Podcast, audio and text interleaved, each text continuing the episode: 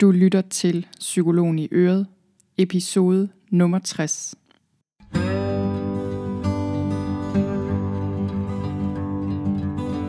Velkommen til Psykologen i Øret. Jeg er psykologen Birgitte Sølstein, og Øret, det er dit. Tak fordi du lytter med.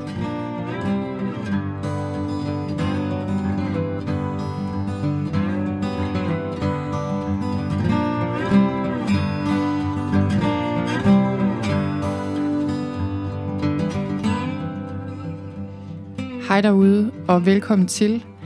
I dag skal det handle om spørgsmål, du kan stille dig selv, hvis du er et sted i dit liv, hvor du har lyst til at give op. Jeg fik en mail her for ikke så længe siden. Det var en kvinde, der skrev til mig, og jeg er så heldig, at jeg får mange mails, som øh, er fra folk, der har lyttet til min podcast eller læst min blog, og er meget glad for den, og det er jeg rigtig glad for. Og jeg bliver altid glad for de her mails.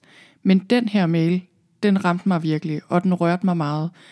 Den rørte mig faktisk til tårer, og den her mail var fra en kvinde, der beskrev, hvordan hun øh, de senere år havde oplevet øh, virkelig, virkelig svære ting, var blevet svigtet øh, af en af sine nærmeste, og havde oplevet sygdom, og på alle mulige måder var der bare sket så meget svært, at hun var endt et sted, hvor hun simpelthen bare ikke kunne længere. Og hun beskrev, hvordan hun en dag havde stået og kigget ud over en sø, og bare havde haft den her fornemmelse af, at nu kan jeg bare ikke længere, det her det er simpelthen for meget at bære. Og øh, den dag, nu bliver jeg rørt igen, når jeg skal fortælle om det, fordi jeg godt ved, hvordan det er at have, have det sådan. Øh, der har også været tidspunkter i mit liv, hvor jeg har været der, og det tænker jeg, mange af os har prøvet i en eller anden grad.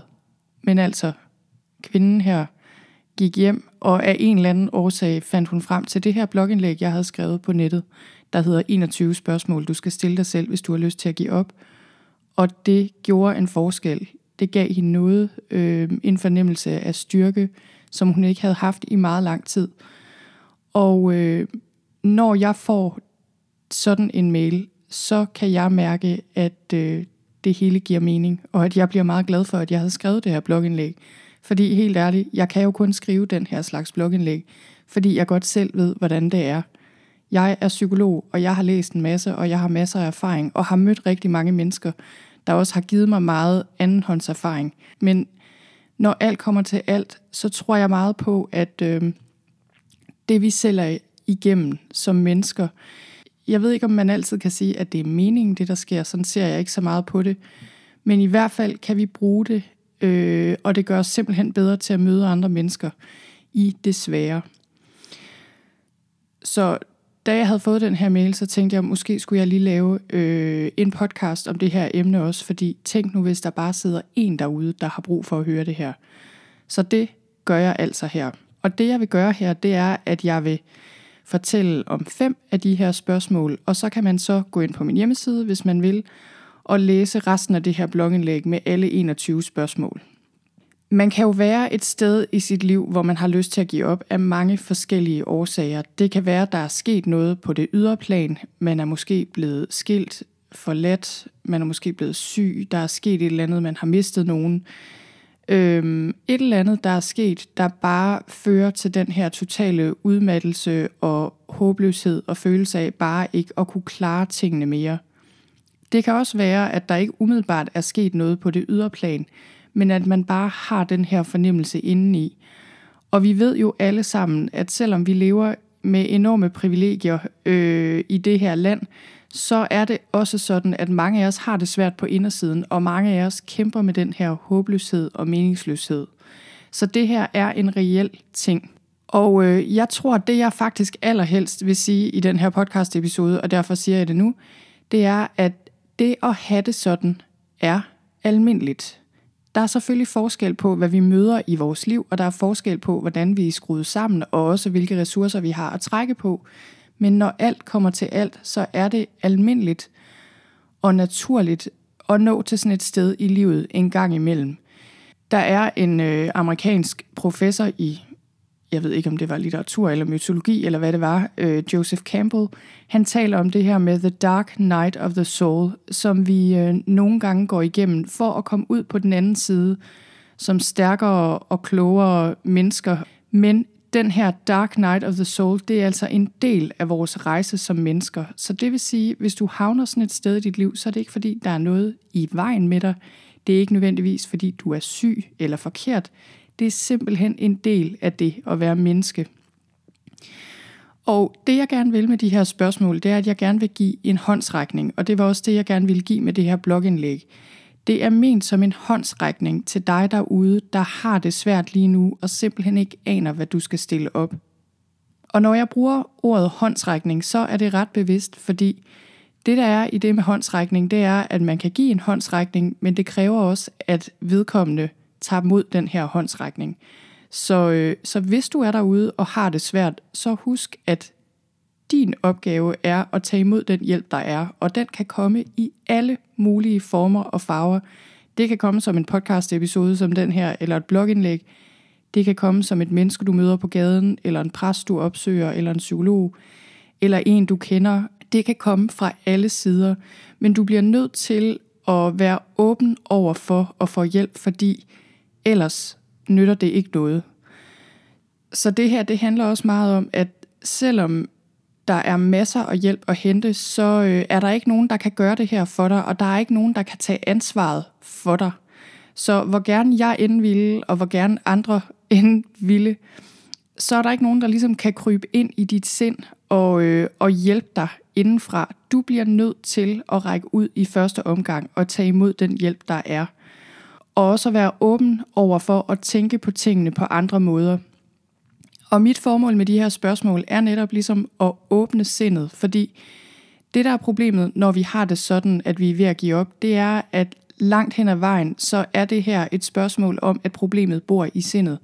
Og nu er det ikke, fordi jeg mener, at der ikke er reelle problemer i dit liv, fordi selvfølgelig er der det sandsynligvis. Og det kan være, at der er kæmpemæssige problemer. Men der, hvor håbløsheden og øh, den her totale afmagt og opgivelse kommer ind i billedet, det er tit et spørgsmål om, at vi rammer hovedet mod en mur rent mentalt.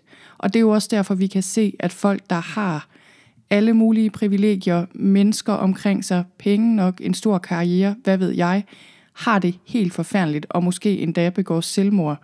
Det er jo fordi vores ydre omstændigheder ikke nødvendigvis hænger særlig meget sammen med, hvordan vi har det indeni. Så nu vil jeg hoppe videre og give dig de første fem af de her spørgsmål, som jeg vil anbefale dig at stille dig selv, hvis du er et sted i dit liv, hvor du har lyst til at give op. Første spørgsmål er, dømmer jeg mig selv? Udover at du sandsynligvis oplever noget svært i dit liv på indersiden eller på ydersiden, så har vi det altså med at gøre det meget værre for os selv ved også at fordømme os selv, at vi har det, som vi har det, eller at vi har begået fejl eller hvad det nu er.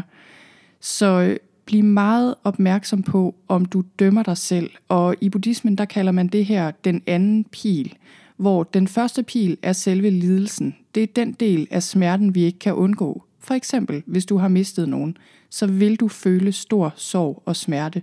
Men den anden pil, som vi så nogle gange kommer til at sende efter os selv, det er, at vi begynder at fordømme os selv og kritisere os selv for, hvordan vi har det. Altså, at vi er kede af det for lang tid, eller vi dømmer os selv, fordi vi ikke fungerer bedre. Og på den måde, så øh, kan du hjælpe dig selv rigtig meget ved at blive bevidst om, om du dømmer dig selv, og så stop det så vidt muligt. Stop det hver gang, du tager dig selv i det. Næste spørgsmål er, har jeg ondt af mig selv? Og øh, det her er lidt tricky, fordi når man møder folk, som er meget, meget kede af det, så, øh, kan det godt være lidt problematisk at sige, lad nu være med at have ondt af dig selv. Men det her, det er ikke ment som en eller anden, tag dig nu sammen bemærkning. Det er mere, at du bliver nødt til at være meget bevidst om, at selvmedlidenhed, det er bare en blindgyde, og at man får det ikke bedre af det. Og nej, der er ingen undtagelser her. Det er ikke noget med, at hvis der er sket noget særligt forfærdeligt i dit liv, så er du ligesom undtaget, og så må du godt have ondt af dig selv selvfølgelig må du have ondt af dig selv, og selvfølgelig må du gerne være ked af det. Men det her med at grave dig ned i selvmedledenhed og synes, at det er synd for dig, og at du har det værre end alle andre, det er for det første en illusion, fordi der er helt sikkert nogen derude, der har det værre end dig, og for det andet, så får du det simpelthen bare dårligt af det. Næste spørgsmål er, bilder jeg mig selv ind, at jeg er alene? Det her er en vigtig, vigtig ting, fordi problemet er, at mange af os bilder os selv ind, at vi er alene omkring de svære følelser, vi har, og de svære oplevelser, vi har. Og det gør det bare meget, meget sværere at bære.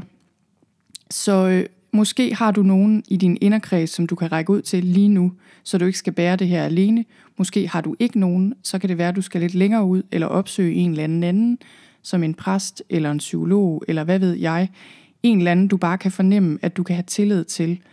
Så det, der er vigtigt at huske her, det er, at der vil altid være mennesker, der forstår dig.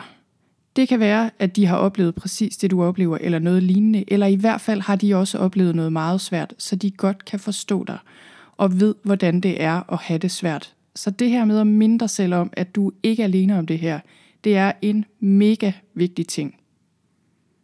Nummer 4 er, at det her begyndelsen på noget godt. Det her spørgsmål øh, skal selvfølgelig times rigtigt, fordi hvis du lige har mistet et barn, eller der lige er sket et eller andet andet forfærdeligt, så er det ikke sikkert, det lige er nu, du skal gå i gang med at stille dig det her spørgsmål. Det er jo ikke fordi, det er godt, når noget forfærdeligt sker. Men på et eller andet tidspunkt i processen, så bliver du nødt til også at kunne se nuanceret på tingene, og få øje på, hvilke gode ting, der trods alt kommer ud af situationen. Og det der er med forandring, øh, er, at den gør ondt, og især tab og chok og så videre kan være rigtig, rigtig svært lige umiddelbart. Og det kan virke som om ting bare stopper. Altså det du kendte, det stopper på en eller anden måde. Det der også er ved de her ting, det er, at det kan være nye begyndelser på noget godt. Så øh, du bliver måske tvunget til at give slip på noget, som er meget smertefuldt. Det kan også være en del af din identitet, hvis du har mistet et arbejde, eller det kan være, at du er gået konkurs, så du har mistet dine penge. Men øh, du bliver ligesom tvunget til at give slip på det, du troede, du havde. Men til gengæld, så kan det blive en begyndelse på noget nyt og noget godt, hvis du er åben over for den mulighed. Spørgsmål nummer 5, som bliver det sidste, jeg nævner her, det er, prøver jeg at regne det hele ud? Og med det her spørgsmål, der mener jeg det her med, at igen tilbage til det her med, at tit så bor dyb håbløshed i dit sind og dine overbevisninger om, at du ved, hvordan fremtiden vil blive, og at den bliver dårlig og svær. Så øh, det her, det handler om, at du kan simpelthen ikke regne ud, hvordan din fremtid bliver. Og det er klart, hvis du har det rigtig skidt og er meget ked af det og meget opgivende, når du så tænker på fremtiden, så ser den meget sort ud. Så øh, det vil jeg for det første anbefale dig at lade være med, så vidt muligt, hvis du har det meget, meget skidt. Og øh, for det andet, så, øh, så tror jeg bare generelt, at vi overvurderer vores egen evne til at regne ud, hvordan tingene hænger sammen. Både hvad der kommer til at ske i fremtiden, og bare i det hele taget, hvad ting betyder. Så det her, det handler også rigtig meget om simpelthen at give slip på din mentale kontrol. Og Kirkegaard, han formulerer det på den her måde, at du skal springe ud på de 70.000 fagne vand. Så det her, det handler meget om, at du ligesom skal kunne træde ud af dit sind og træde ud af tanker om fremtiden og hvad det hele betyder. Og i stedet være nærværende her og nu. Og øh, det her med at droppe ideen om, at du forstår det hele, det er faktisk en enorm lettelse, men det kan selvfølgelig være svært, hvis du er vant til at have meget stærk kontrol og vant til at føle dig overbevist om, at du ligesom kan regne dit liv ud og ved, hvad det hele betyder.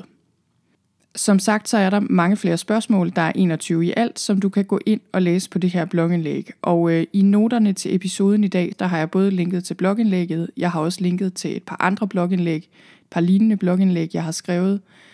Og øh, her til sidst, så vil jeg lige sige, at jeg kan i hvert fald personligt skrive under på, at øh, selvom man når til et sted i sit liv, hvor man virkelig tænker, nu kan jeg ikke mere, nu stopper alt, øh, og har den her fornemmelse af Ragnarok, så øh, kan det nogle gange være lige præcis der, hvor du er på nippet til at opleve en meget stor forandring.